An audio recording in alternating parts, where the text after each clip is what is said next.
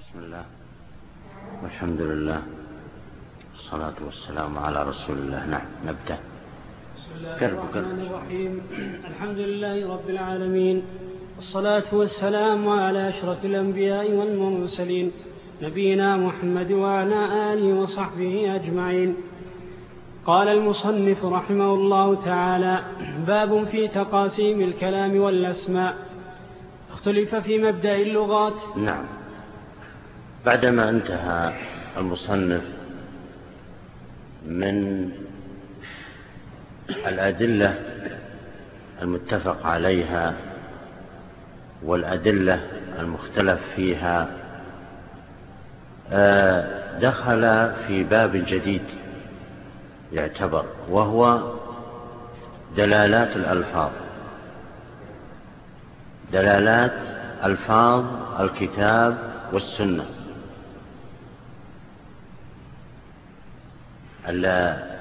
اللفظ هذا الذي ورد في الكتاب أو السنة أحيانا يكون أمرا وأحيانا يكون نهيا وعاما أو خاصا أو مطلقا أو مقيدا أو مجملا أو نصا أو ظاهرا، وأحيانا يستفاد الحكم من منطوقه، وأحيانا يستفاد الحكم من مفهومه، وأحيانا يكون محكما ومتشابه أو متشابها أو مفصلا أو مبينا، وأحيانا يكون حقيقة أو مجازا، وأحيانا يكون صريحا دل على الحكم بالتصريح، وأحيانا يكون دل على الحكم بالتلميح. هذه تسمى مباحث دلالات الألفاظ، وهي مباحث طويلة جدا. قبل الدخول في دلالات الألفاظ وما ذكرناه، كل موضوع أو كل كلمة قلناها لها مبحث خاص بها بالتفصيل. قبل أن يبدأ أراد أن يبين هذه اللغة التي نزل بها القرآن وأتت السنة بها، من أين أتت أصلا؟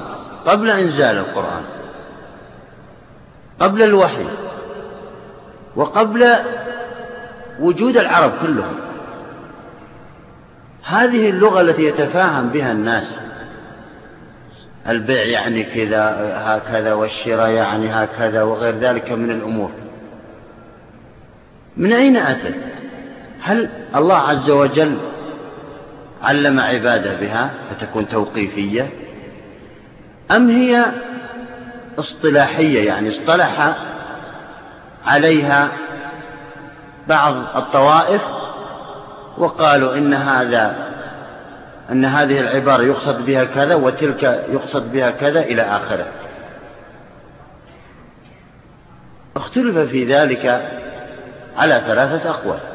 القول الأول مبدأ اللغات، اختلف فيه يعني من أين أتت هذه اللغات، اللغة التي نزل بها القرآن وأتت بها السنة، وهذه مقدمة تعتبر لدلالات الألفاظ. نعم. اختلف في مبدأ اللغات، فذهب قوم إلى أنها توقيفية لأن الاصطلاح لا يتم إلا بخطاب ومنادات وداع إلى الوضع، ولا يكون ذلك إلا عن لفظ معلوم قبل الاجتماع للاصطلاح. وقال آخرون. نعم. المذهب الأول وهو الذي رجحه جمهور العلماء أنها توقيفية، يعني بمعنى أن الله سبحانه وتعالى هو الذي علم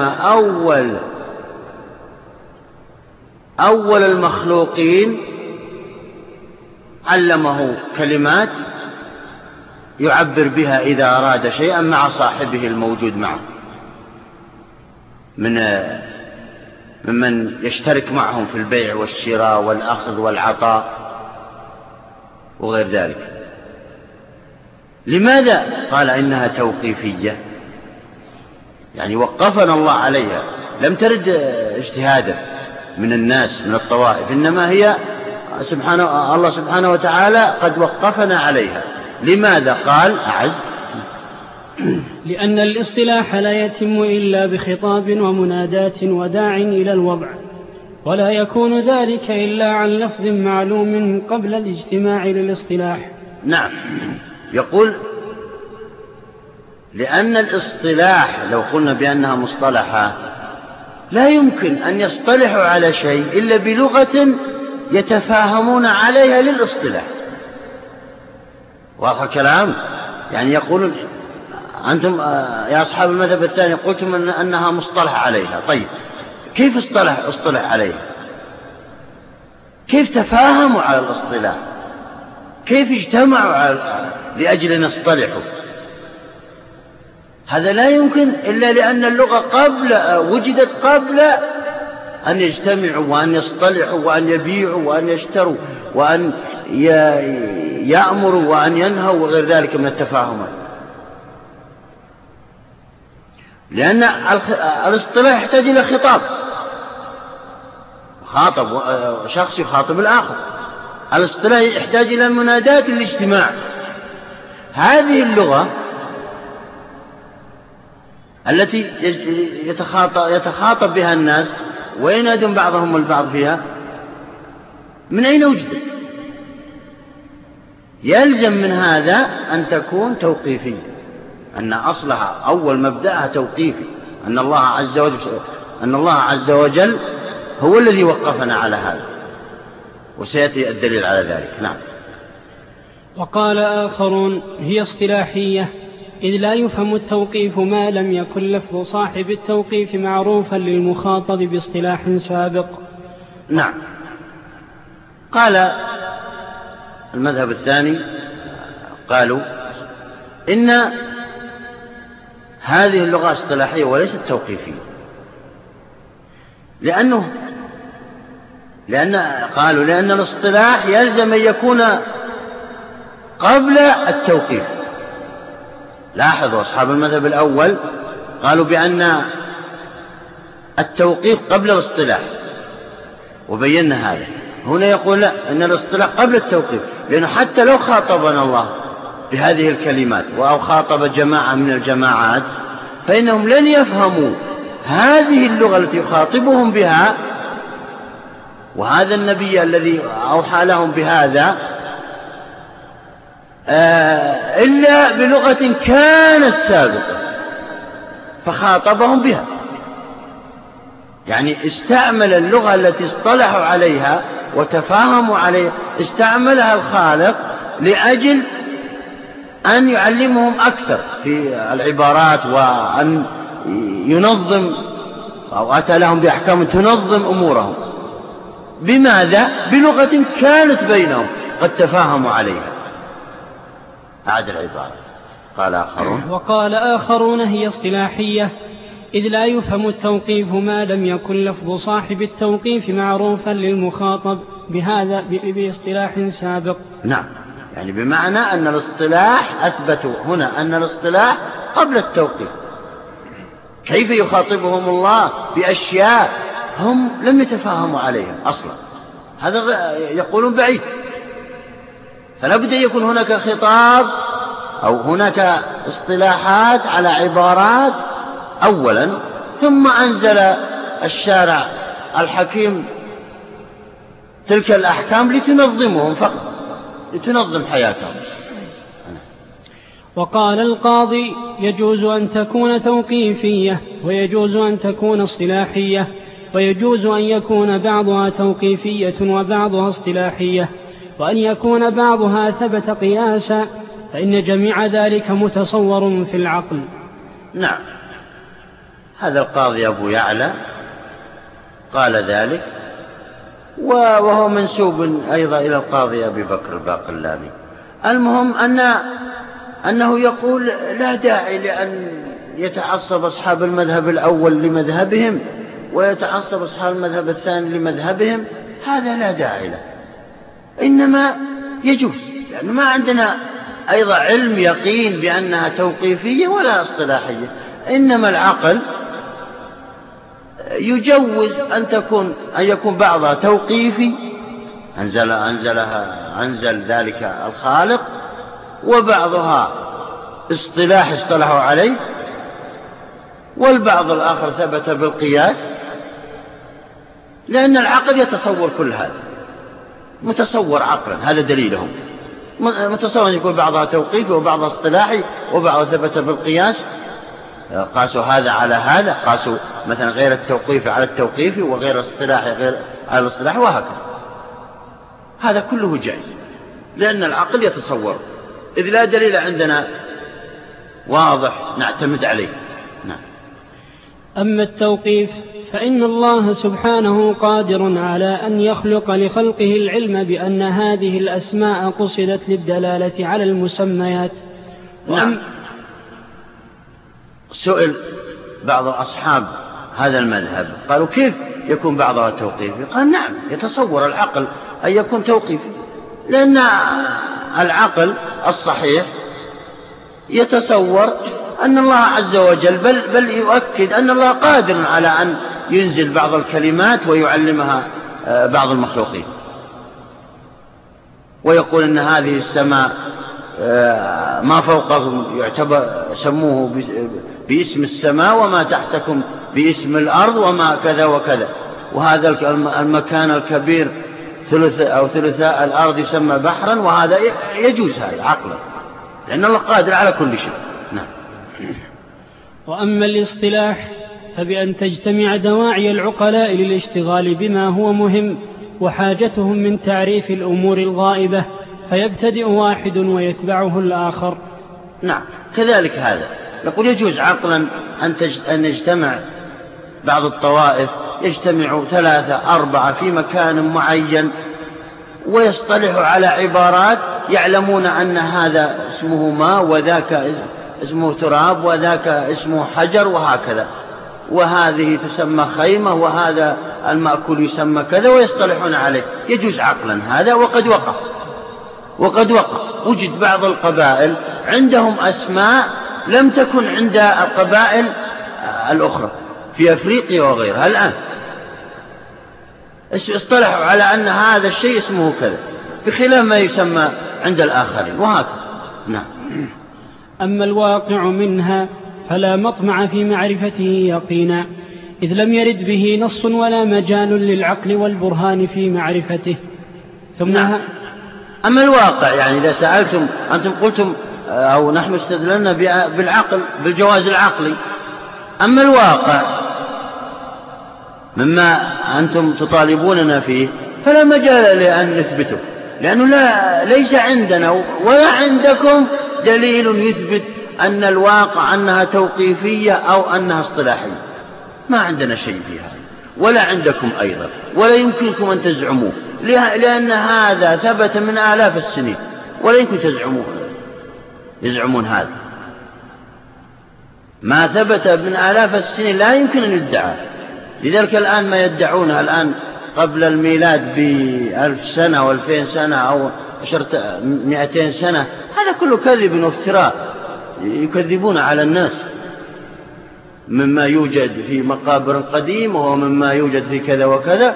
وقال بعضهم أن هذه سياسة لأجل جذب الأموال الطائلة للسياحة وكذا وكذا، ويقولونها، وإلا لا يوجد شيء بعد الملايين السنين إلا ما شاء الله إيجاده. أما قبورا يحفرونها وهذا قبر فلان وهذا قبر فلان مات قبل الميلاد بالآلاف المؤلفة من السنين ويزعمون هذه مسألة فيها نظر. نعم.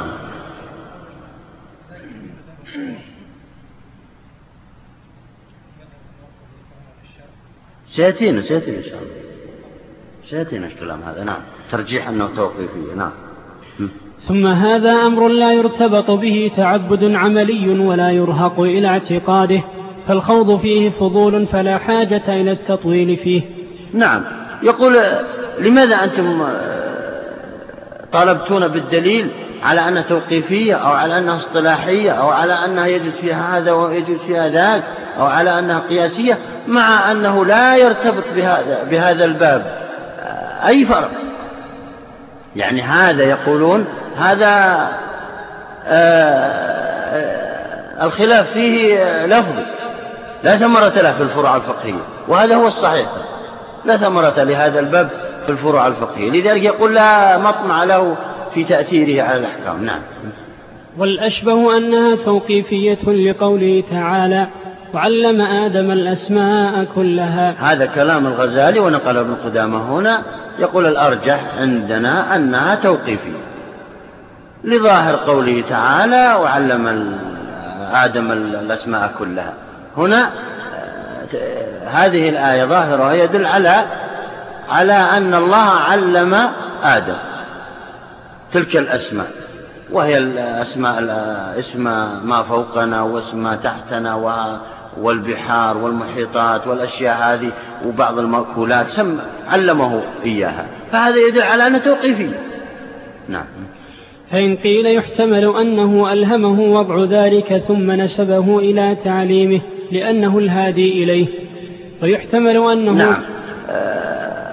اعترض على ذلك، اعترض القائلون بأن تلك اللغة اصطلاحية، اعترضوا بقولهم إننا لا نسلم أنها توقيفية، أما الآية فلا يصح الاستدلال بها على أنها توقيفية، لأنها الاحتمال الأول. فإن قيل يحتمل أنه ألهمه وضع ذلك ثم نسبه إلى تعليمه لأنه الهادي إليه. نعم. يقول إن التعليم هنا ليس المراد منه تعليمه بالاسم، أنزله عليه وقال إن اسم ما فوق السماء واسم ما تحتك الأرض، إنما ألهمه إلهاما وأرشده إرشادا فقط بعلامات وبدلائل بعيدة، ما علمه أن ما فوق اسمه السماء وما تحتك اسمه الأرض، إنما ألهمه، والإلهام ليس تعليم. يقول هنا هذا احتمال، يقول لا يصح الاستدلال بهذه الآية على أنها توقيفية، يعني قد يكون عند آدم بعض العبارات التي عبر بها هو وحواء في أشياء تفاهموا عليها، ودلهم مجرد دلالات بعيدة أن اسم ما فوقك السماء واسم ما تحتك الأرض. نعم، هذا احتمال. نعم. ويحتمل أنه كان موضوعا قبل آدم بوضع خلق آخرين فعلمه ما تواضع عليه غيره. نعم. ويحتمل أنها اصطلاحية قبل خلق آدم، وهذا احتمال، إنما الله عز وجل علمه ما تفاهم عليه القوم الذين قبل آدم، نقلها لآدم حتى أنه يعيش في هذه الأرض لما أنزل إليه، إذا وجد قوما أو علمه لغة القوم الذي سيواجههم حتى يتفاهم معهم في بعض الأشياء، هذا احتمال أيضا. نعم. ويحتمل أنه أراد السماء والأرض وما في الجنة والنار دون الأسامي التي حدثت مسمياتها. أي نعم. ويحتمل أنه علم الله عز وجل علم آدم الأشياء الظاهرة الكبيرة العظيمة، مثل اسم ما فوقه واسم ما تحته فقط، والجنة والنار، أما جميع الأسماء فإنها وقعت اصطلاحية، هذا احتمال أيضا. وإذا تطرق هذه ثلاثة احتمالات، وإذا تطرق الاحتمال إلى الدليل بطل به الاستدلال، قالوا هذا إذن لا دلالة في الآية على أن اللغات توقيفية. نعم. قلنا هذا نوع تأويل يحتاج إلى دليل والله أعلم. أي نعم.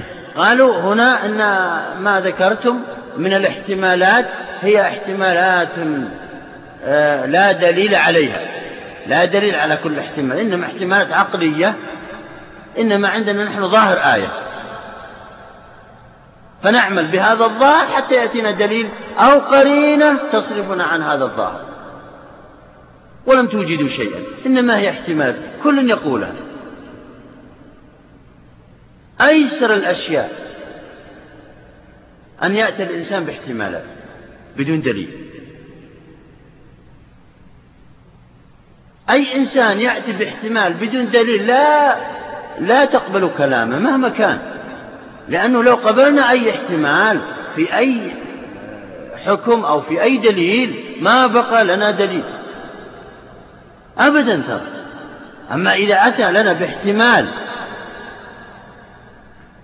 وأثبت دليلا يرجح هذا الاحتمال ننظر في هذا الدليل، إن كان قويا أخذنا بهذا الاحتمال وإن كان ضعيفا رددنا. نعم. فصل. نعم.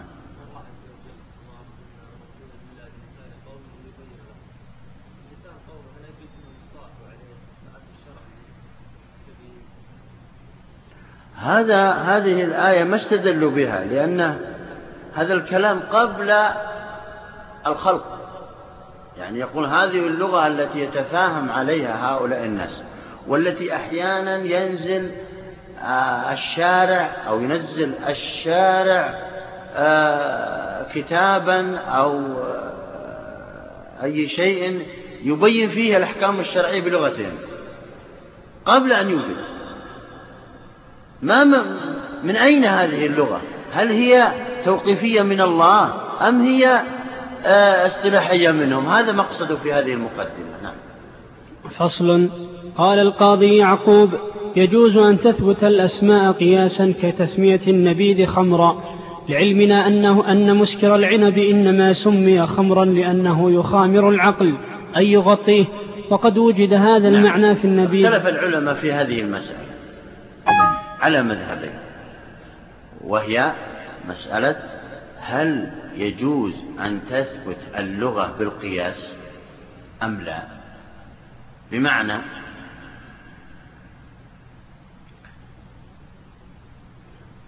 إذا ورد اسم من الأسماء مثل الخمر حتى يكون نتصور المسألة، حرمت، إذا قال حرمت الخمرة لإسكارها،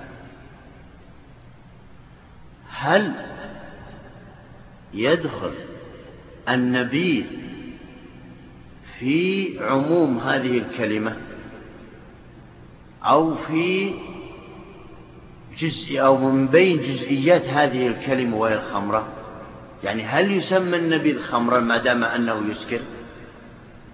هو يسكر، اتفق العلماء عليه، لكن هل النبيذ وكل مسكر يدخل ضمن هذه الكلمة الخاء والميم والراء فيكون تحريم النبيذ بهذا بالنص ترى. وهناك فرق بينه وبين إثبات الحدود بالقياس، فرق بين هذا وهذا.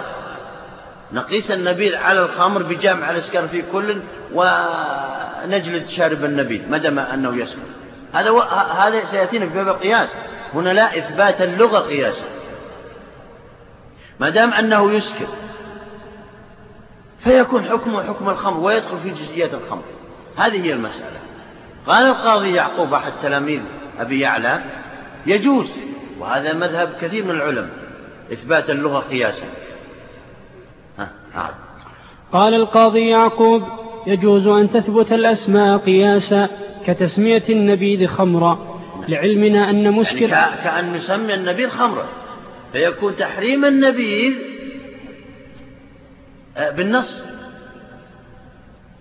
كتسمية اللواط زنا، لأن هناك قاس والزنا اللواط على الزنا بجامع كذا وكذا. هذا تلك المسألة غير هذه المسألة. تسمية اللواط زنا هذا معنى أن اللواط حرم بآية الزنا. تسمية النباش سرقة ما دام أنه موجود فيه ما وجد في السرقة وهي أخذ الشيء بخفية من حرزه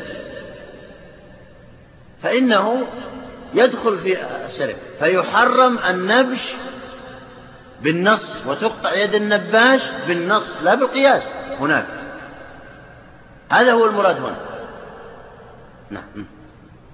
يجوز أن تثبت الأسماء قياسا كتسمية النبيذ خمرا والنباش سرقة واللواط زنا. هذه أمثلة كثيرة ذكرها العلماء في هذا. نعم. لعلمنا أن مسكر العنب إنما سمي خمرا لأنه يخامر العقل أن يغطيه، وقد وجد هذا المعنى في النبيذ فيسمى به حتى يدخل في عموم قوله عليه السلام حرمت الخمرة لعينها، وبه قال بعض الشافعية. نعم. يقول يجوز أن تثبت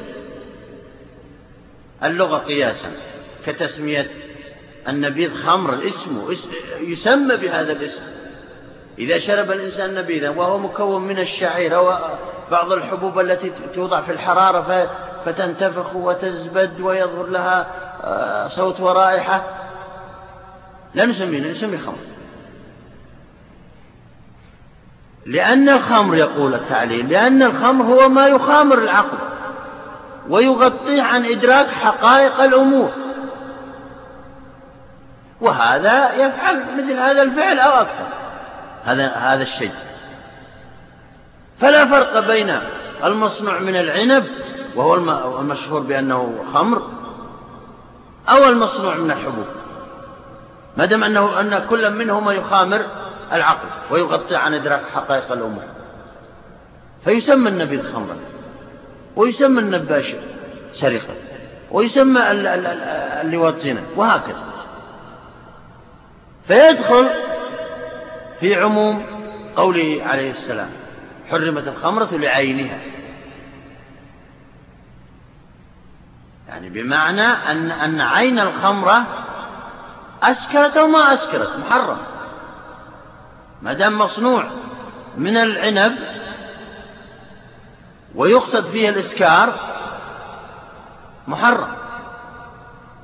ما حرم كثيره أو ما أسكر كثيره فقليله حرام، نص.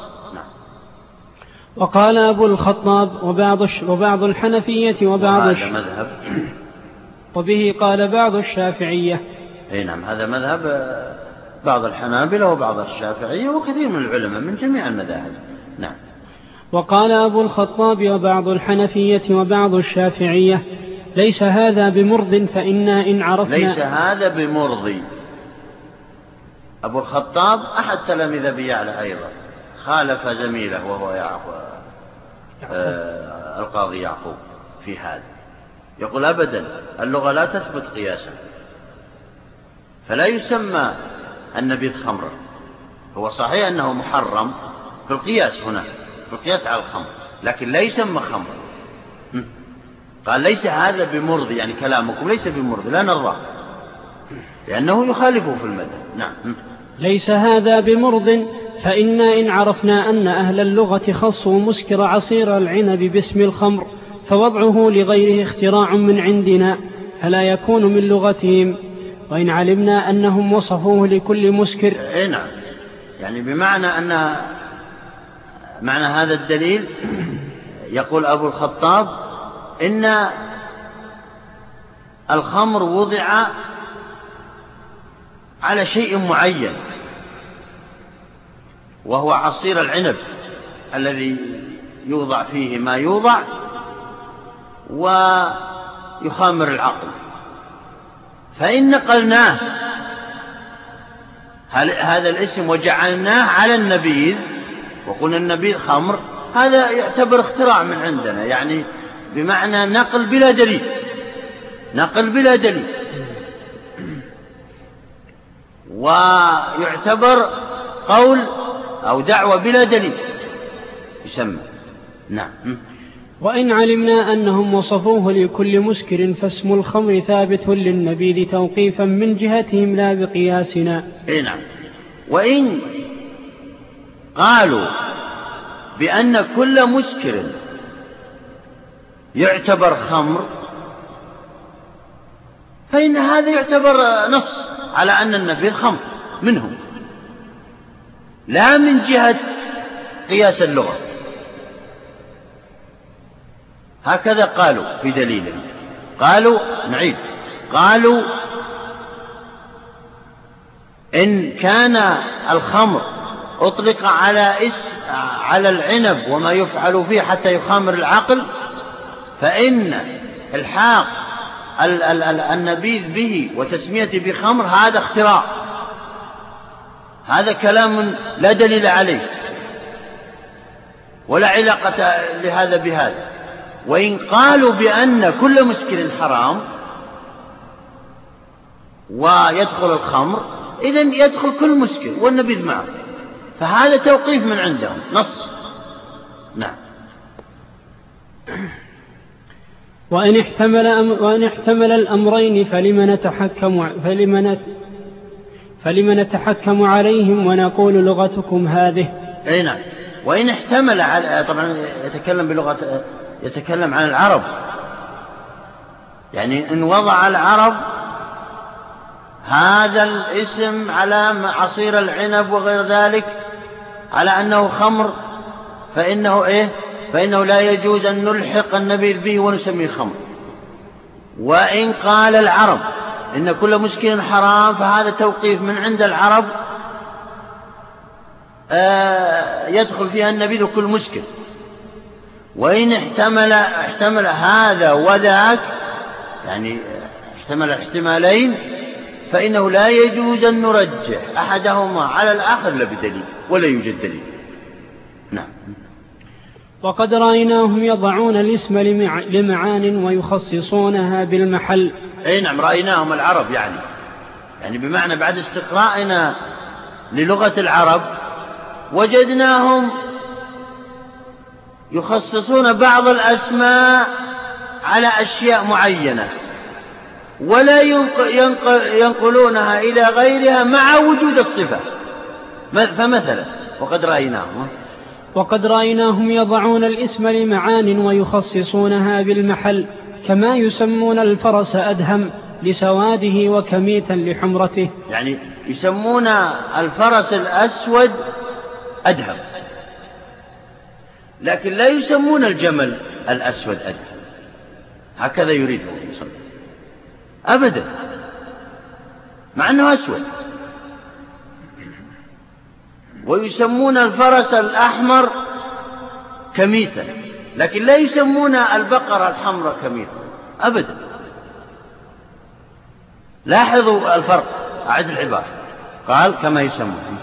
قال كما يسمون الفرس أدهم لسواده وكميتا لحمرته، والقارورة من الزجاج لأنه يقر فيها المائعات، ولا يتجاوزون بهذه الأسماء محلها وإن كان المعنى عاما في غيره. نعم، يسمون القارورة أيضا، وهو التي يقر فيها الماء ويجتمع فيها ولا يسيح، يسمونها قارورة العرب يعني، لكن لا يسمون الحوض الذي يقر فيها الماء ولا يسيح قارورة أبدا. هذا يدل على أنهم يخصصون الألفاظ بأعيانها بأشياء عينية لا تنقل إلى غيرها مع وجود الصفة. وضح الآن؟ نعم. فإذا ما ليس على قياس التصريف الذي عرف منهم لا سبيل إلى إثباته ووضعه. قلنا متى تحقق، فإذا ما ليس على قياس التصريف الذي عرف منهم لا سبيل إلى إثباته ووضعه. نعم، يقول إذا كان الأمر كذلك، يسمون الفرس الأسود أدهم، ما يسمونه أسود، وقد اشتهر هذا في أشعارهم ومع أنه أسود.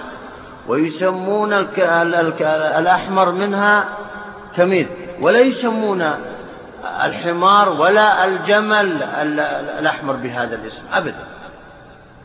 ويسمون القارورة التي يقر فيها الماء بها على هذا الشكل، ولا يسمون الحوض الذي يقر فيها الماء ولا يسيح بقارورة. إذا كان الأمر كذلك، فإنه لا يجوز نقل اسم إلى شيء آخر يسمى به وإن وجدت الصفة، لأن العرب وقفوا هذه الأسماء على أعيانها دون غيرها. فكذلك الخمر يقول هنا،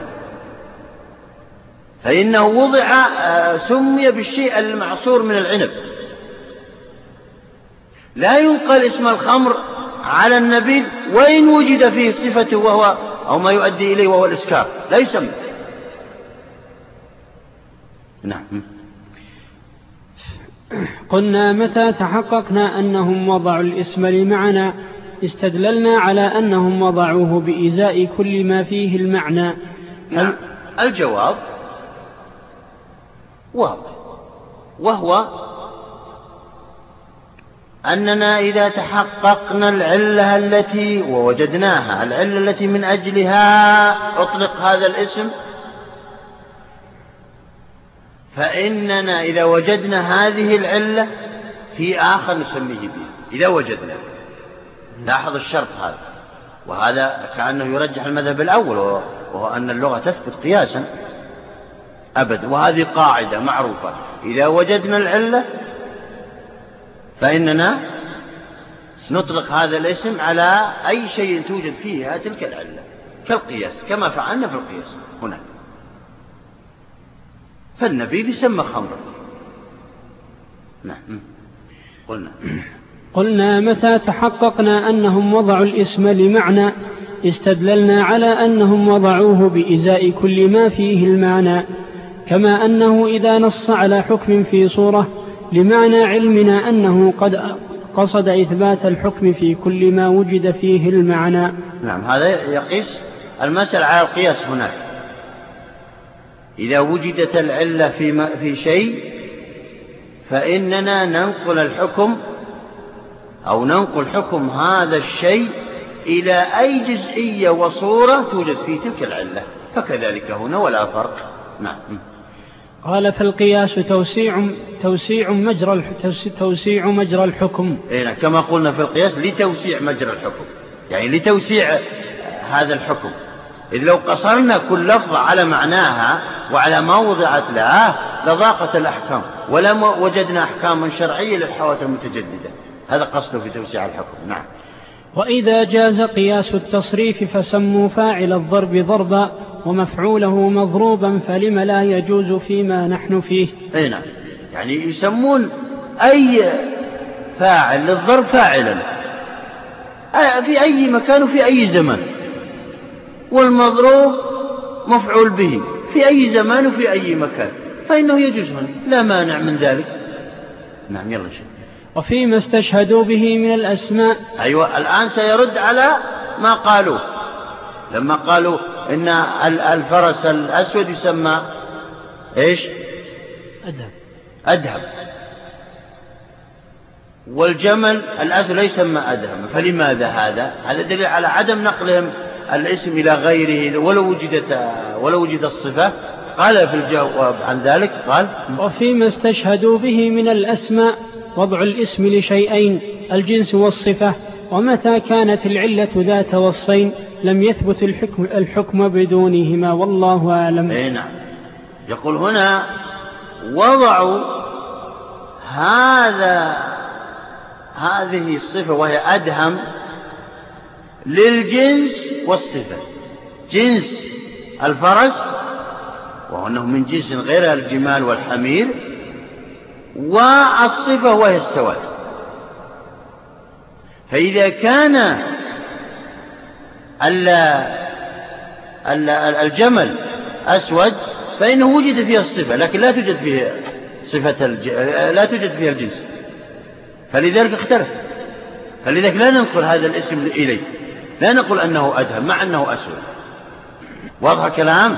يعني أطلقت هذه اللفظة وهي أنه أدهم لأمرين، الأول أنه من جنس الفرس والخيول، الثاني أنه أسود. وجدتم الصفة أو أحد هذين الأمرين في الجمل لكن لا يوجد الجنس فيه، ليس من جنس الخيول. كذلك القارورة من جنسين، أنه يقر فيها الماء وأنه من الزجاج. فالحوض يقر فيها الماء ولا يسع لا شك، ونحن معكم في هذا، لكن ليس من الزجاج، وهكذا.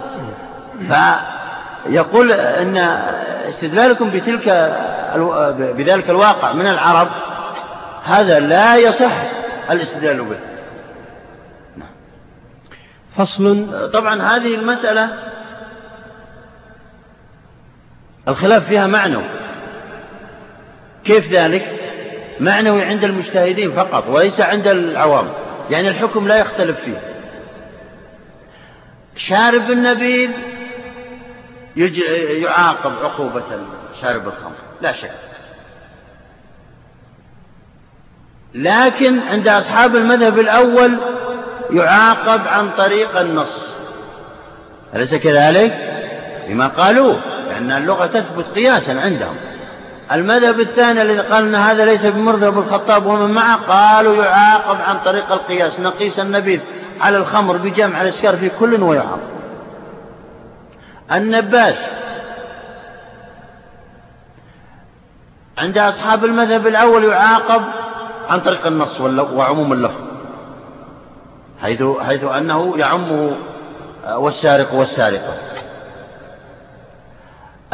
اللاعط يعاقب عن طريق النص حيث يعمه قوله تعالى والزانية والزاني، وهكذا عند الفريق الأول.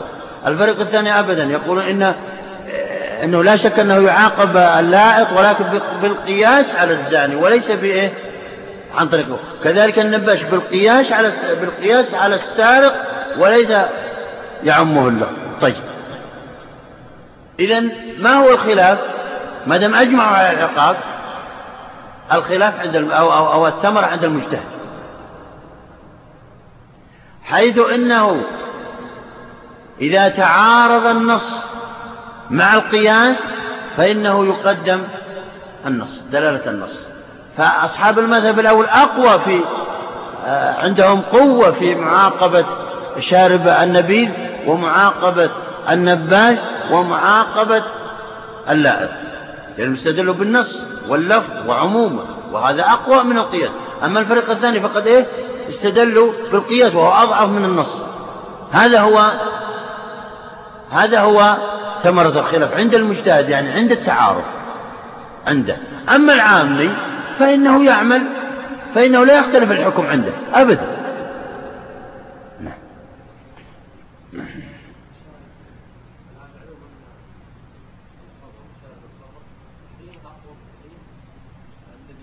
لا شك، لأنه ثبت بدليل قطعي وهو النص.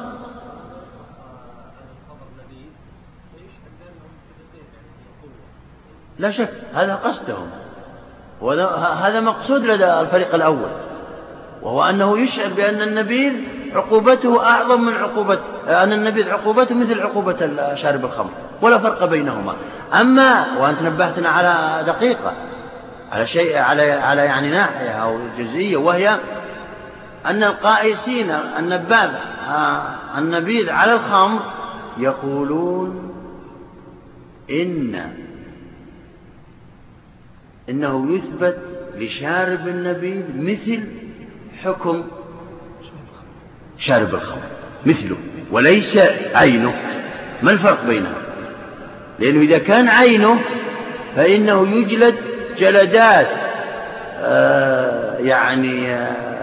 قوية مثل جلدات شارب الخمر، لكن القائسين يقول لا، إنه يجلد جلدات أضعف من جلدات شارب الخمر، لأن شارب الخمر خالف نصا قطعا، يعني خالف دليلا قطعيا. أما شارب النبيذ فقد خالف دليلا ظنيا، والمخالف لدليل ظني أضعف في العقوبة من المخالف لدليل قطعي. كما نقول إن الأجر في من فعل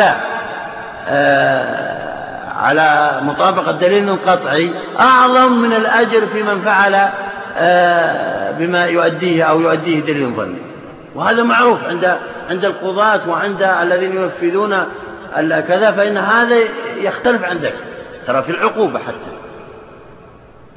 لأن مثل الشيء ليس كعينه. إذا قلنا زيد كالأسد مثلا، هل معنى ذلك أن زيد شجاعته هي عين شجاعة الأسد؟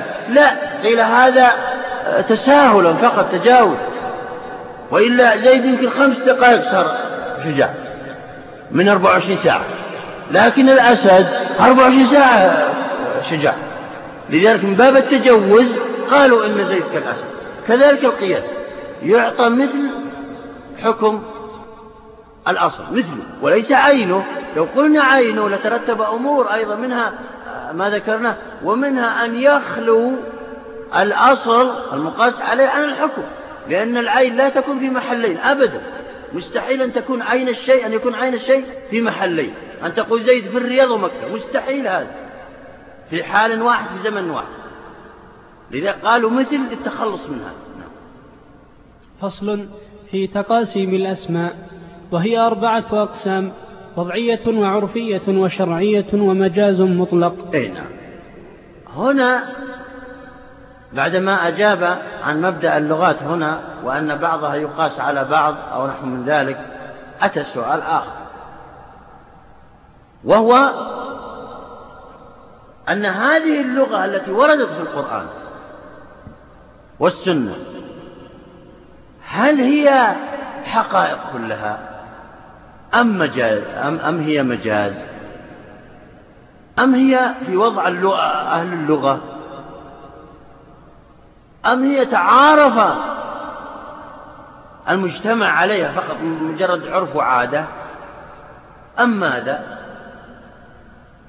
قسم الآن الألفاظ في الكتاب والسنة إلى 4 أقسام: وضعية وعرفية وشرعية ومجاز مطلق. أي نعم. وضعية وهو من وضع أهل اللغة، يعني وضعوا هذا اللفظ لهذا المعنى. عرفية تعارف الناس عليه، وإلا ما وضعها اللغة لهذا، اللغة تدل على شيء وتعارف الناس عليه، سيأتينا الأمثلة. شرعية أن الشارع وضع هذا اللفظ لهذا المعنى وإن خالفه في اللغة.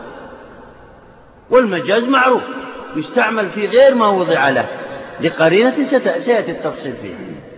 هذا قصده منه، يقول إنما ورد من الألفاظ في الكتاب والسنة ليست كلها وضعية ولا كلها شرعية ولا كلها مجاز ولا كلها حقيقة ولا كلها يعني عرفية تعرف الناس عليها، وإنما فيها كذا وفيها كذا وفيها كذا.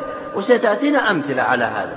ومن عرف هذا الباب هان عليه الاستدلال، ترى لأن بعض الناس يصعب عليه استدلال لأنه لا يعرف هذه اللغة، هل هي من حقيقة في لغة العرب أم هي عرف يتعرف الناس عليها أم ماذا؟ نعم. أما الوضعية فهي الحقيقة، وهو اللفظ المستعمل في موضوعه الأصلي. نعم، الوضعية هي الحقيقة، وهي وضع اللغة، وضع أهل اللغة لهذه اللفظة على لهذا المعنى، هذا الحقيقة، وهو استعمال اللفظ لما وضع له أصلا، يعني لما وضعته اللغة، الباب لكذا، لما يسكر وما يكون حاجب بين شيئين، وهكذا. هذا يسمى الحقيقة، وهي استعمال اللفظ فيما وضع له أصلا. نعم. وأما العرفية، الأسد وضع لهذا الحيوان المفترس، هذه حقيقة وقد وضعه أهل اللغة لذلك. نعم. وأما العرفية فإن الاسم يصير عرفيا باعتبارين، أحدهما أن يخص. نعم. أما العرفية وهو ما تعارف بعض المجتمعات عليه، وهذا يستدل به أيضا. نعم. يطلق على أمرين: الأمر الأول أحدهما أن يخصص عرف الاستعمال من أهل اللغة الاسم ببعض مسمياته الوضعية، كتخصيص اسم الدابة بذوات الأربع، مع أن الوضع لكل ما يدب. والاعتبار الثاني، نعم، مثلا الدابة على مقتضى اللغة العربية أنها إيه؟ يطلق على كل ما يدب على الأرض، ومنها الإنسان، كل شيء يدب على الأرض من الحشرات والحيوانات وغير ذلك والإنسان يسمى دابة. لكن تعارف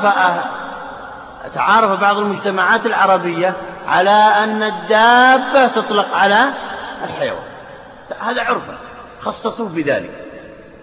إذا قال السيد للعبد اشتر لي دابة، تبرأ ذمة العبد إذا اشترى أي دابة، حمار أو خيل أو نحو من ذلك، لأنه إيه؟ لأنه اشترى ما أتعرف عليه، ولا يلومه السيد يقول أنت اشتريت هذا وهذا ليس المقصود ولا تمشي مع اللغة العربية، هذا مستحيل. نعم، أعد العبارة أحدهم الأول. فإن الاسم يصير عرفيا باعتبارين: أحدهما أن يخصص عرف الاستعمال من أهل اللغة الاسم ببعض مسمياته الوضعية، كتخصيص اسم الدابة بذوات الأربع، مع أن الوضع لكل ما يدب. نعم، كل ما يدب هذا عام لكل شيء خصصه العرف وعادة هذه القبيلة أو تلك بالحيوان والدابة، هذا مثال. نعم. والاعتبار الثاني أن يصير الاسم شائعا في غير ما وضع له أولا، بل هو مجاز في كالغائط والعذرة والراوية. الاعتبار الثاني أن يستعمل في غير ما وضع له أولا، ويستعمل في هذا الغير ويشتهر حتى تنسى الحقيقة، نسيت الحقيقة نهائيا، مثل الغائط مثلا، إذا جاء شسرق أتيت من الغائط، فإنه معروف أنه أتى من الحمام أو أخرج هذه كذا، لكن في اللغة العربية الغائط ليس هكذا. اللغة العربية الغائط هو إيه؟ هو الشيء المطمئن من الأرض، وهو المنخفض. يعني دائما قاعدة أن الغائط عندهم في اللغة العربية وفي لسان العرب وفي كل الكتب العربية التي تكلمت عن هذه الألفاظ أنه مطمئن من الأرض. العرب خصصوه بهذا، لذلك لما قال تعالى أو جاء أحدكم من الغائط، ليس معناه أنه إيه؟ يتوضأ إذا جاء من مكان منخفض، هذا ليس المقصود ولا يمكن يقصد، إنما عبر بما اشتهر عند أهل اللغة والعرب، وهو أنه إيه؟ جاء من نقض الوضوء. نعم، أعد الاعتبار الثاني. الاعتبار الثاني أن يصير الاسم شائعا في غير ما وضع له أولا، شائعا وانتشر بينهم، بحيث الصغير والكبير والجاهل والعالم وغير ذلك يعلم هذا، ونسيت الحقيقة نهائيا، هذا هو أو خصص هذا بها. نعم، بل هو مجاز فيه كالغائط والعذرة والراوية. نعم، وحقيقة كالغائط والعذرة وهو خارج من الإنسان، لكن في اللغة العربية فناء الدم عذرة. كذلك الراوي يطلق على الجمل وهكذا. نعم، ستأتينا هذه. نعم، وحقيقة الغائط المطمئن من الأرض، والعذرة فناء الدار، والراوية الجمل الذي يستقى عليه، فصار أصل الوضع منسيا. نعم، الجمل الذي يستقى عليه يسمى راوية، هذا على لسان العرب، لكن استعملت هذه العبارات وهذه الألفاظ باستعمالات أخرى ونسي الاستعمال الأول نهائيا وحقيقة اللغة. نعم، فصار أصل الوضع منسيا، والمجاز معروفا سابقا إلى الفهم، إلى أنه ثبت بعرف الاستعمال لا بالوضع الأول. نعم، يعني بمعنى أن الحقيقة منسية، نسيت. ويشترط في هذا الأمر الأخير أن تعم معرفته للجميع، لا يأتي صاحب لغة ومتقدم في كذا وكذا ويقول أبدا هذا غير صحيح، أبدا. هذا يشترط فيه أن تكون جميع ما بالاعتبارين الأول والثاني، أيضا يشترط فيهما أن تعم المعرفة لجميع العرب، الخاص والعام، العالم والجاهل، يعني النساء والرجال يعلمون ذلك، وإلا لما كان خصص بالعرف.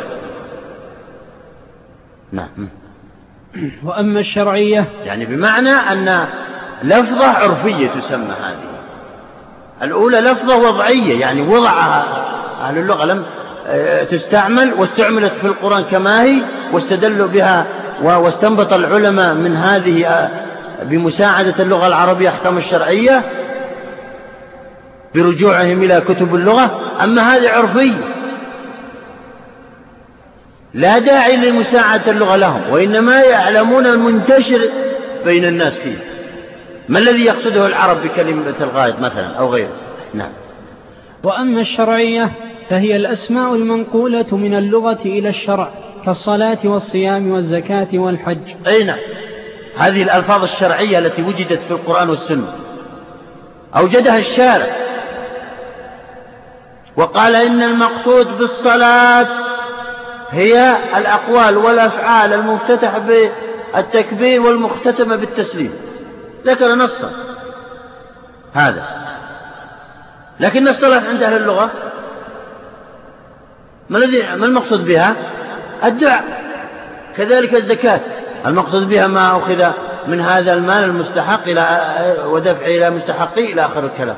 أجزاء الحج المقصود به شرعا كذا، الصيام المقصود به كذا.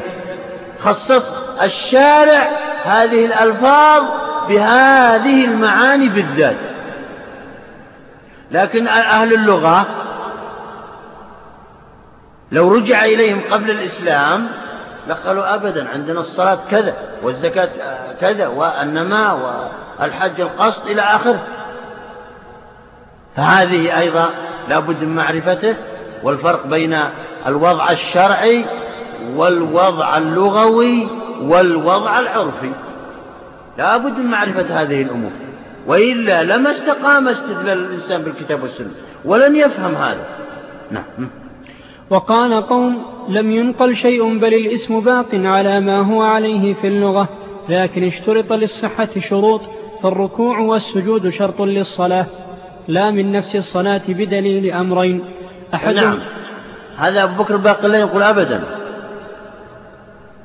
لم ينقل الشارع هذه الألفاظ من اللغة إلى الشرع، وإنما هي باقية على استعمالها في اللغة، ولكن أضيف إليها الركوع، اشتراط الركوع والسجود والقعود إلى آخره، لأن الصلاة عبارة عن دعاء، ولكن هذا الدعاء وهذه التعظيمات وزعت على هذه الحركات. هذا كل ما في الأمر، لم ينقل شيء. طبعا الجمهور قالوا أنها نقلت من اللغة إلى الشرع، بدل ما تستعمل الصلاة في الدعاء استعملت بهذه الأفعال والأقوال التي قلناها فيما سبق. أما صاحب المذهب هذا المذهب يقول أبدا ما نقول شيء، وإنما الصلاة هي كما كانت لغة هي الدعاء، وإنما أضيف إليها بعض الشروط والمواصفات والهيئات التي تليق بالشريعة فقط. هذا كل ما في الأمر، واستدل بأمرين. نعم.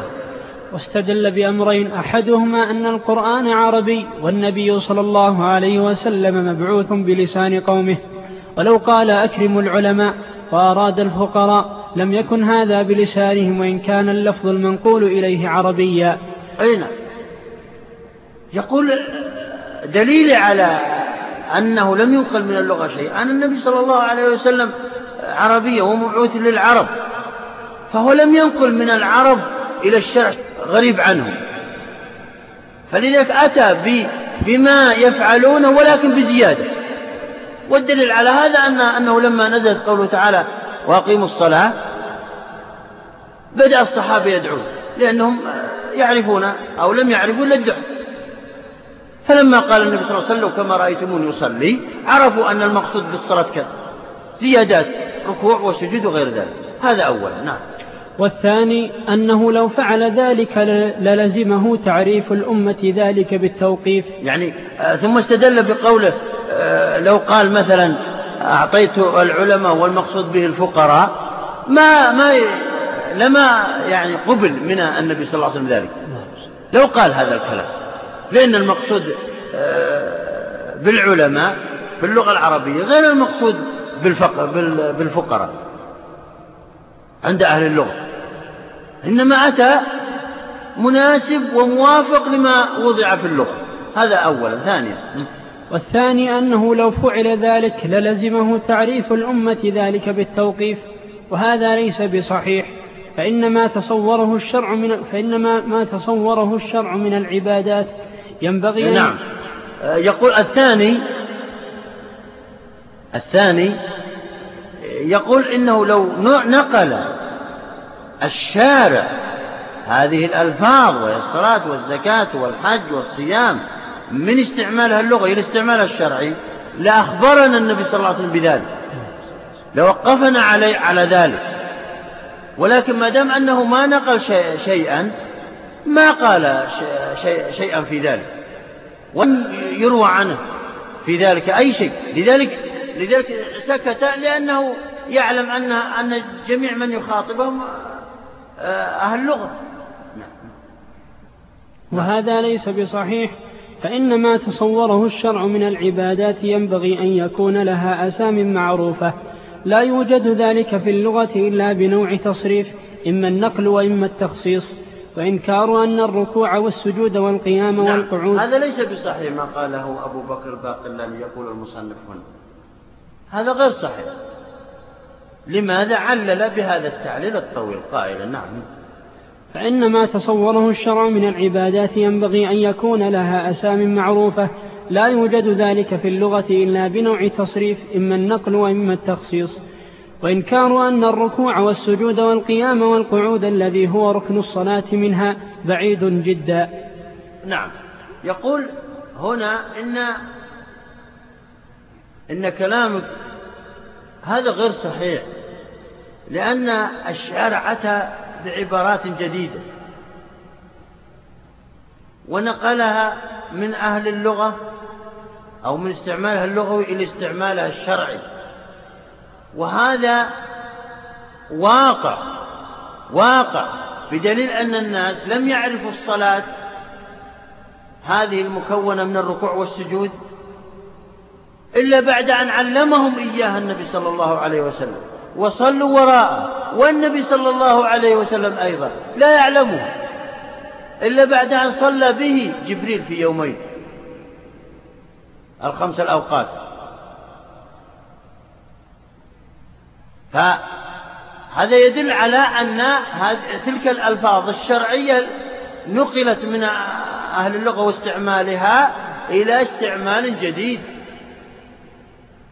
أما قولك بأن هذا الركوع وهذا السجود زيادات واشتراطات هذا بعيد،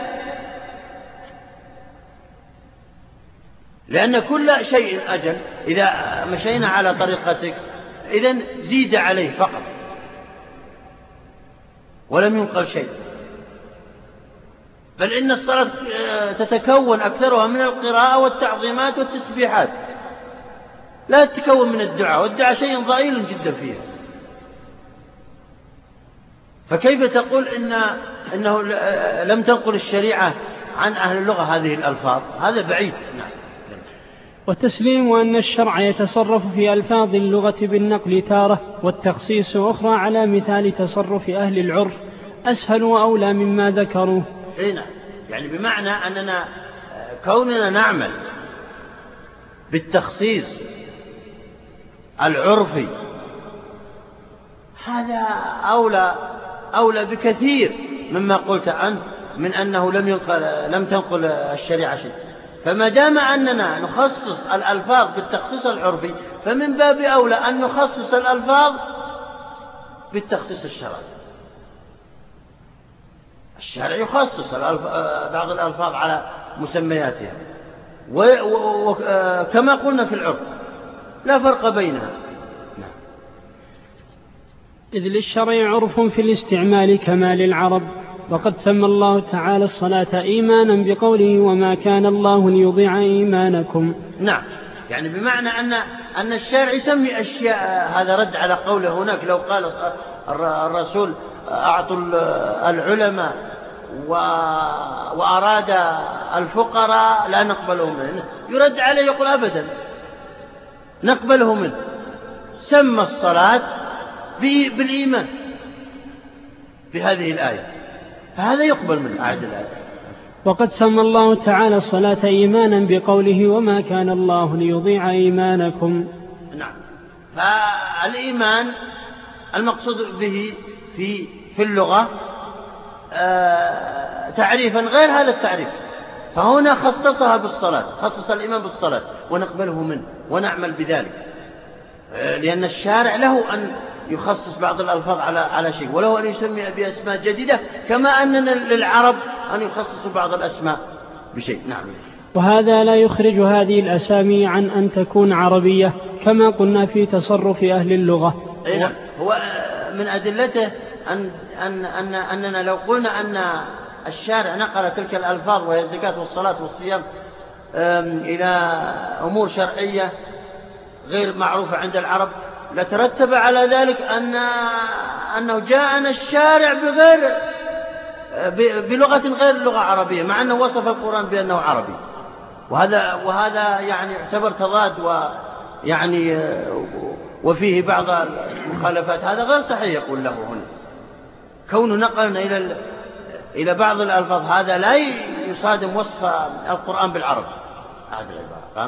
وهذا لا يخرج هذه الأسامي عن أن تكون عربية كما قلنا في تصرف أهل اللغة، ولا تسلب الاسم العربي عن القرآن، كما لو اشتمل على مثلها من الكلمات الأعجمية على ما مضى. أي نعم، يعني بمعنى هناك هل يوجد في القرآن ألفاظ بغير العربية؟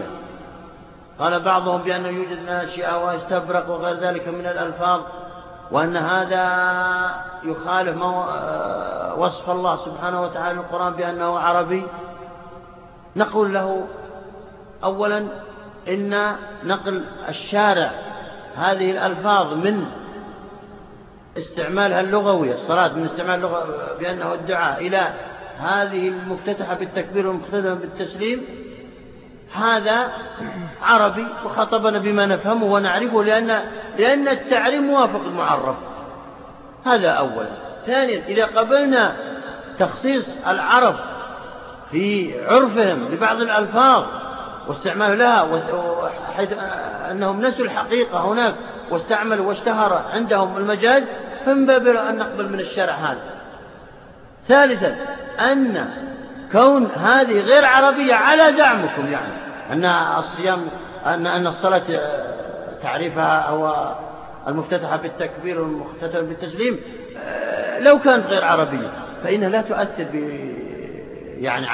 لا تؤثر بوصف القرآن بأنه عربي أبدا. فقد قلنا هناك أن استبرق وناشئة وغير ذلك من الألفاظ قد وجدت في القرآن، مع أن بعضها حبشي وبعضها فارسي، ولم تؤثر في وصف القرآن بأنه عربي، كما أن القصيدة الطويلة توجد فيها بعض الألفاظ الفارسية مع ذلك نصفها بأنها عربية، كما أن الشعر الأسود يوجد بعض شعيرات بيضاء نصف هذا الشعر بأنه أسود، وهكذا. فالقليل لا يؤثر على الكثير، لذلك تجدون الأحكام الفقهية كلها ثبت عن طريق الغالب والكثرة. وقوله كان يجب التوقيف على تصرفه، فهذا إنما يجب إذا لم يعلم مقصوده بالقرائن والتكرير مرة بعد أخرى، فإذا فهم حصل الغرض والله أعلم. يعني يقصد أن هذا التصريف أننا نقف على ما قاله النبي صلى الله عليه وسلم، هذا غير صحيح، بل هذا عام، والرسول صلى الله عليه وسلم عربي وعبر بما تعبر به العرب في كل الأحكام الشرعية. وبهذا ننتهي من هذا الفصل، وصلى الله على نبينا محمد. بسم الله والصلاة والسلام على رسول الله. قال المؤلف رحمه الله تعالى: كان يجب التوقيف على تصرفه، فهذا إنما يجب إذا لم يعلم مقصوده بالقرائن والتكرير مرة بعد أخرى. نعم. لما ذهب أصحاب المذهب الثاني إلى أن تلك الأسماء الشرعية وهي الصلاة والزكاة والحج والصوم إنها لم تنقل من اللغة العربية إلى الاستعمال الشرعي، وإنما هي استعملت في معناها اللغوي، وزيد عليها بعض الشروط والصفات، وهذا كلام أبي بكر الباقلاني. أجاب ابن قدامة عن ذلك بقوله، نعم هذا الكلام الذي قلته، وقوله كان يجب التوقيف على تصرفه، فهذا إنما يجب إذا لم يعلم مقصوده بالقرائن والتكرير مرة بعد أخرى، فإذا فهم حصل الغرض. نعم، قول أصحاب المذهب الثاني إن تلك الأسماء وضعت للغة ولكن الشارع زاد عليها، وأنه يجب أن نتوقف على ذلك ولا نقول منقولة من اللغوية إلى الشرعية. أجيب عن ذلك قالوا هذا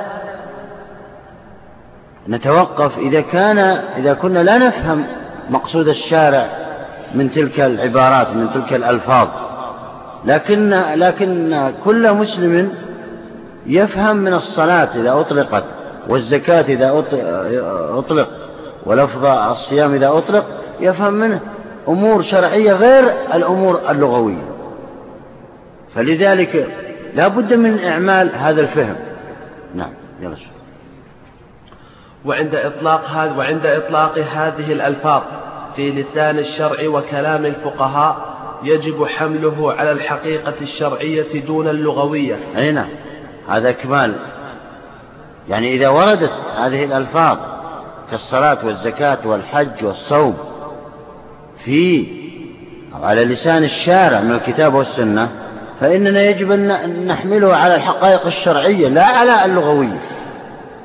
لا نقول أن المقصود بالصلاة لما وردت في الكتاب والسنة الدعاء، هذا لا يمكن، ولا يمكن أن يحمله أي إنسان ولو عنده مبادئ من الشريعة، بل يحمله على الصلاة المعروفة لدينا الآن، وهي المفتتحة بالتكبير، وهي الأقوال والأفعال المفتتحة بالتكبير والمختتمة بالتسليم. نعم، لكن لا نحمله على اللغوية، وهي أن الصلاة الدعاء أو الصوم الإمساك. نعم، يجب حمله على الحقيقة الشرعية دون اللغوية ولا يكون مجملا. نعم، ولا يكون مجملا، لأن ذهب بعض فريق ثالث، الآن دخلنا في المذهب الثالث،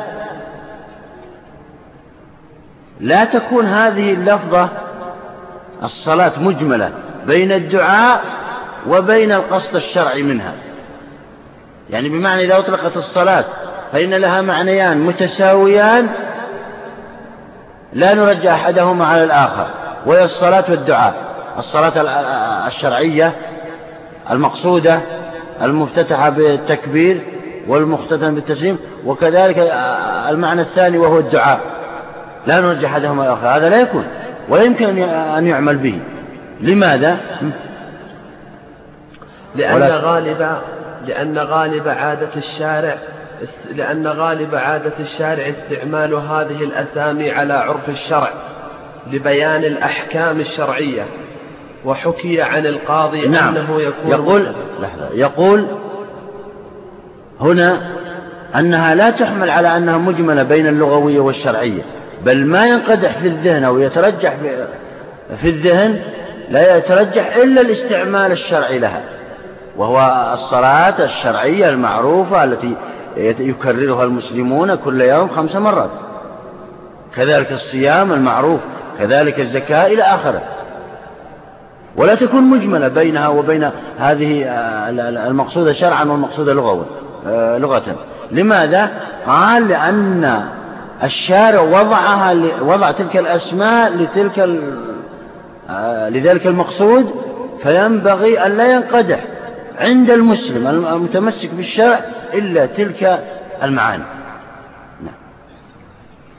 وحكي عن القاضي أنه يكون مجملا. نعم، وحكي عن القاضي أبي بكر، وقيل القاضي أبي يعلى الحنبلي، أن تلك الأسماء مجملة بين اللغوية وبين الشرعية، الصلاة والزكاة والحج والصيام إلى آخره مجملة، لا نعرف أو لا نفهم منها معنى معين، ولا نرجع أحد المعاني على الأخرى، مجملة، فتحتاج إلى قرينة من خارج. إذا قالوا مجملة تحتاج إلى ترجيع أحد المعاني بقرينة من خارج، هذا لا يمكن، فلأن المسلم المتمسك كما قلنا فيما سبق، المسلم المتمسك بالدين والعارف بالأحكام الشرعية لا يحملها إلا على المقصود الشرعي منها، وهي أن الصلاة كذا وكذا والزكاة كذا وكذا. فإذا جاءنا وفائدة هذا الخلاف، هذا الخلاف له فائدة، ما هي فائدته؟ هو أن على أو بناء على المذهب الأول، وهي أن الأسماء شرعية ونحملها على المعاني الشرعية والمقاصد الشرعية، أنه إذا جاء شخص وقال إني صليت، فإنه بناء على المذهب الأول أن المقصود أنه صلى الظهر أو العصر أو المغرب أو العشاء أو الفجر، أو صلى نافلة، أقوال وأفعال كما هو معلوم. أما بناء على المذهب الثاني وهو مذهب أبي بكر، وأنها لغوية ولكن زيد فيها، أنها تبنى أو أننا نفهم منه أنه دعا فقط، ما نفهم منها أنه كذب إلا إذا أتى بقرينة تدل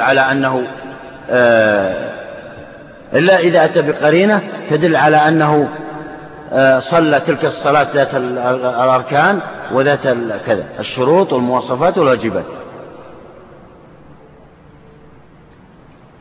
أما على مذهب أو المذهب الثالث وهو مذهب المحكي عن أبي يعلى والمحكي عن أبي بكر الباقر، أنها مجملة، أننا نتوقف لا نحملها على الدعاء، لا نحمل هذا اللفظ الذي أتى به هذا الشخص وقال إني صليت، ولا على الأسماء الشرعية المعروفة والمقاصد الشرعية منها، نتوقف حتى تأتي قرينة ترجع أحد المعاني، ترجح أحد المعنيين اللذين قلناهما. واضح الكلام الآن؟ هذه فائدة الخلاف، وفائدة عظيمة ترى يا جماعة، وهي مهمة. الأسماء الشرعية هذه هل هي حقائق شرعية منقولة عن اللغة العربية وتركت اللغة، أم هي تبنى على اللغة ولم ينقل شيء وإنما زاد الشارع عليها بعض الشروط والأركان، أم نتوقف؟ ثلاثة مذاهب. فالخلاف فيه فائدة عظيمة في لمن أراد أن يفهم اللسان الشرعي في الكتاب والسنة. نعم. وأما المجاز فهو اللفظ المستعمل. وأما المجاز المطلق، لما قسم هناك الألفاظ الأسماء على أنها وضعية وعرفية وشرعية ومجاز مطلق، هذه الأسماء الأربعة التي توجد في الكتاب والسنة لا يوجد غيرها ترى. الوضعية هي الغالبة، وهي الوضع اللغوي وهو الحقيقة، وهو أنه إذا أطلق لفظ لا ينقدح في الذهن أو يترجح أن ينقدح في الذهن المعنى الحقيقي له. قلنا عسل يترجح ويغلب على الظن أن المقصود هو الحيوان المفترس، وهو أكثر دلالات الكتاب والسنة، هو وضعي أي وضع من وضع اللغة، يعني نستدل بهذه الآية وبهذا الحديث على ما وضعته أهل اللغة وما وضعه أهل اللغة. أما العرفية فهي قليل، بمعنى أنها لها وضع لغوي، لكن أهل العرف وبعض المجتمعات تعارفوا على استعمالها في شيء آخر، مثل الدابة كما قلنا، فإنها لغة كل ما يدب على الأرض، ولكن أهل أو المجتمعات أو البلدان كل بلد له مقصود في الدابة. فالدابة عند أهل العراق هي كذا، وعند أهل مصر هي كذا، يختلف في لفظ الدابة، ولكن تعارف المجتمعات كلها على أن الدابة هي ذوات الأربع، بينما اللغة تختلف.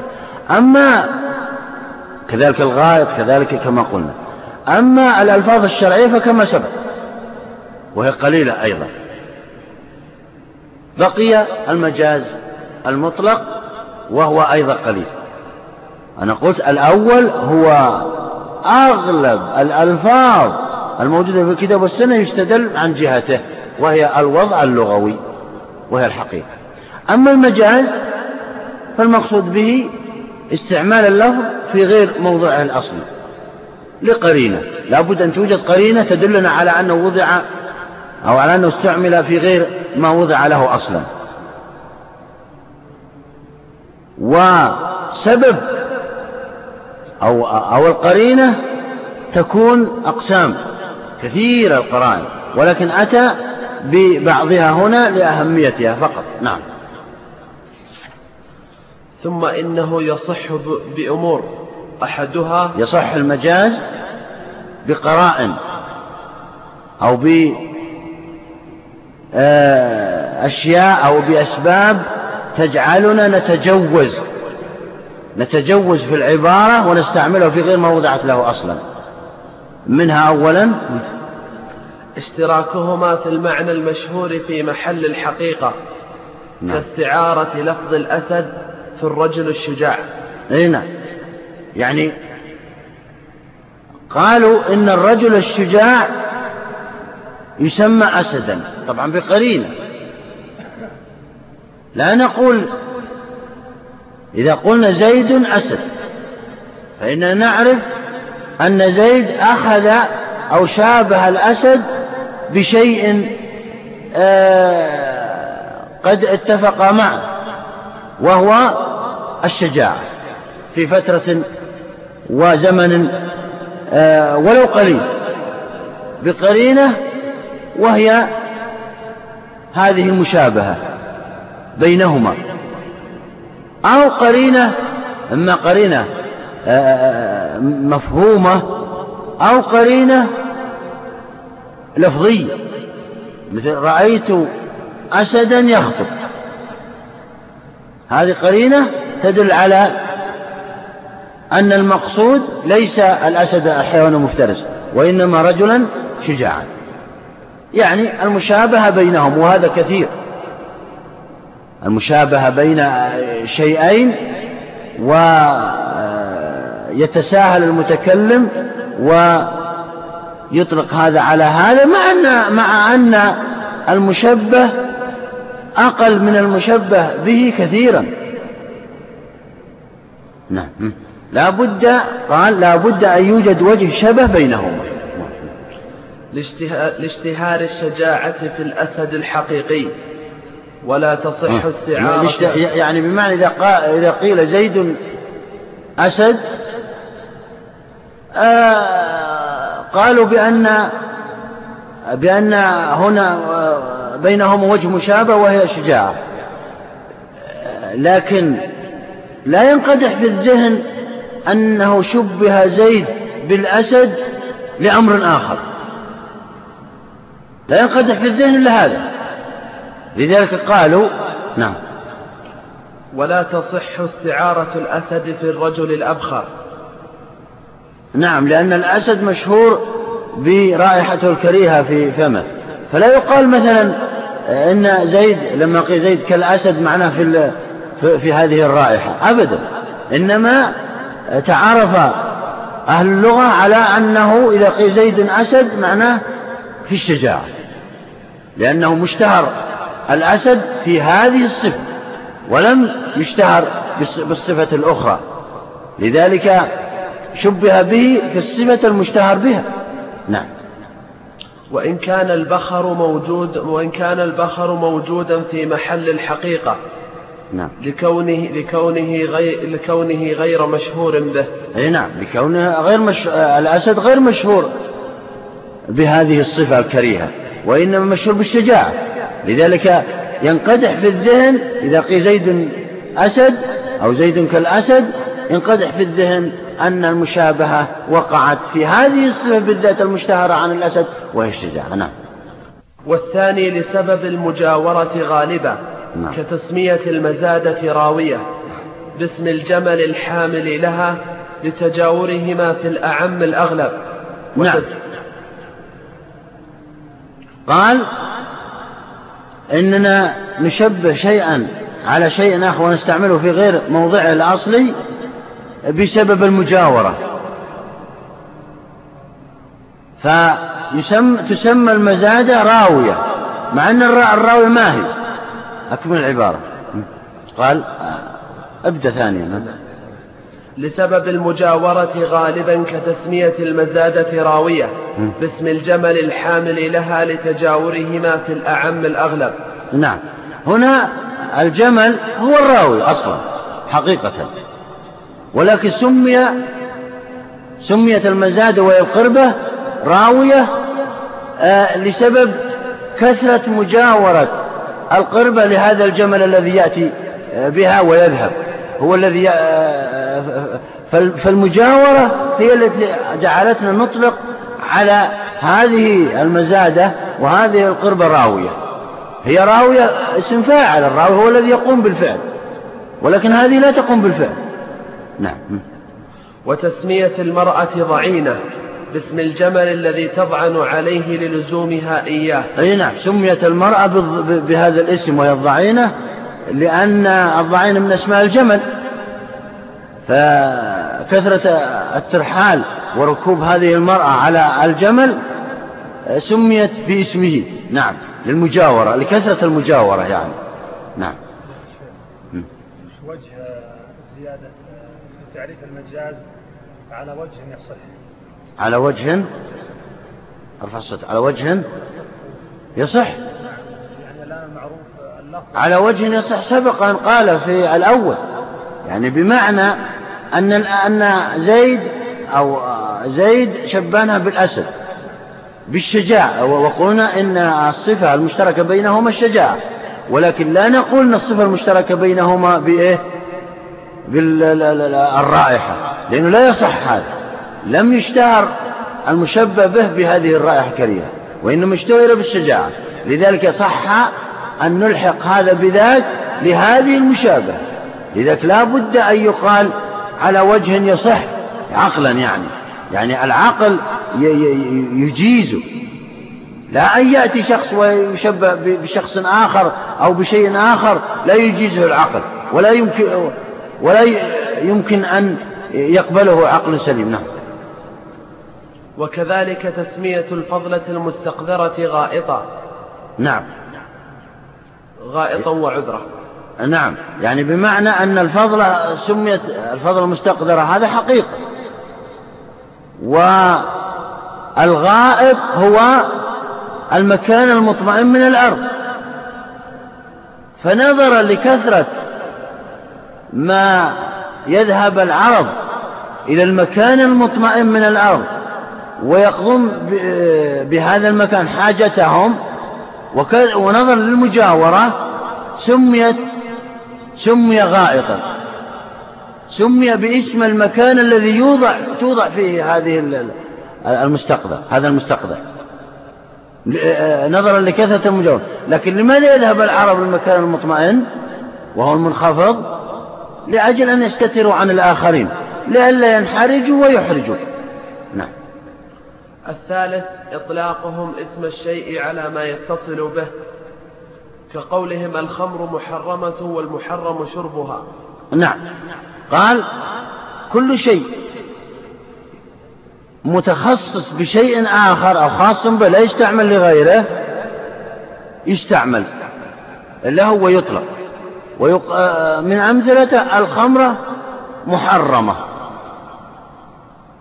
الخمرة محرمة، هكذا يطلق، لكن المقصود ليس هذا، لأن كلمة محرمة عامة، يعني معناها أنها محرمة النظر إليها، محرم لمسها، محرم شمها، محرم أي شيء من المحرمات، عامة. لكن تصديقنا بالمجاز خصصه بشيء معين وهو الشرب، المحرم هو الشرب. الجارية أو الجداء، هذه الدار محرمة، ليس المحرم أن تلمس أو تنظر إليها أو نحو من ذلك، إنما المحرم أن تسكنها وأن تدخلها من غير إذن صاحبه، هذا هو المحرم. كذلك هذا الأكل محرم.